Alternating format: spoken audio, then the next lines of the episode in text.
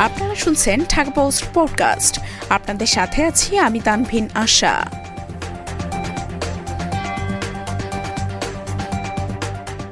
চাঁপাইনবাবগঞ্জে দুটি আসনে নৌকার প্রার্থী, এলাকায় মিষ্টি বিতরণ।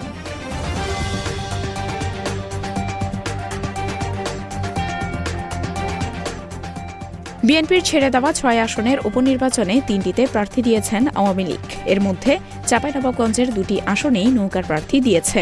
চাঁপাইনবাবগঞ্জ দুই আসনে জেলা আওয়ামী লীগের ভারপ্রাপ্ত সভাপতি ও সাবেক এমপি মুহাম্মদ জিয়াউর রহমান এবং চাঁপাইনবাবগঞ্জ তিন আসনে জেলা আওয়ামী লীগের সাধারণ সম্পাদক ও সাবেক এমপি আব্দুল ওয়াদুদকে মনোনয়ন দেওয়া হয়েছে।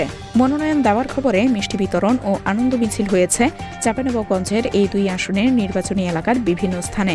রোববার রাত সাড়ে আটটার দিকে চাঁপাইনবাবগঞ্জ দুই আসনের রহনপুর ও চাঁপাইনবাবগঞ্জ তিন আসনের জেলা শহরে মিষ্টি বিতরণ ও আনন্দ মিছিল করে আওয়ামী লীগ ও এর সহযোগী সংগঠনের নেতাকর্মীরা।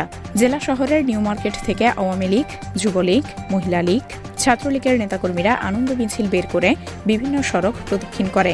শেষে একই স্থানে এসে মিছিল শেষ হয়। পরে মিষ্টিমুখ করেন নেতাকর্মীরা।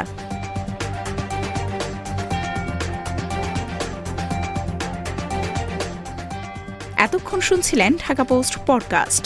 দেশ বিদেশের সর্বশেষ খবর জানতে ভিজিট করুন W W W dot Dhaka post dot com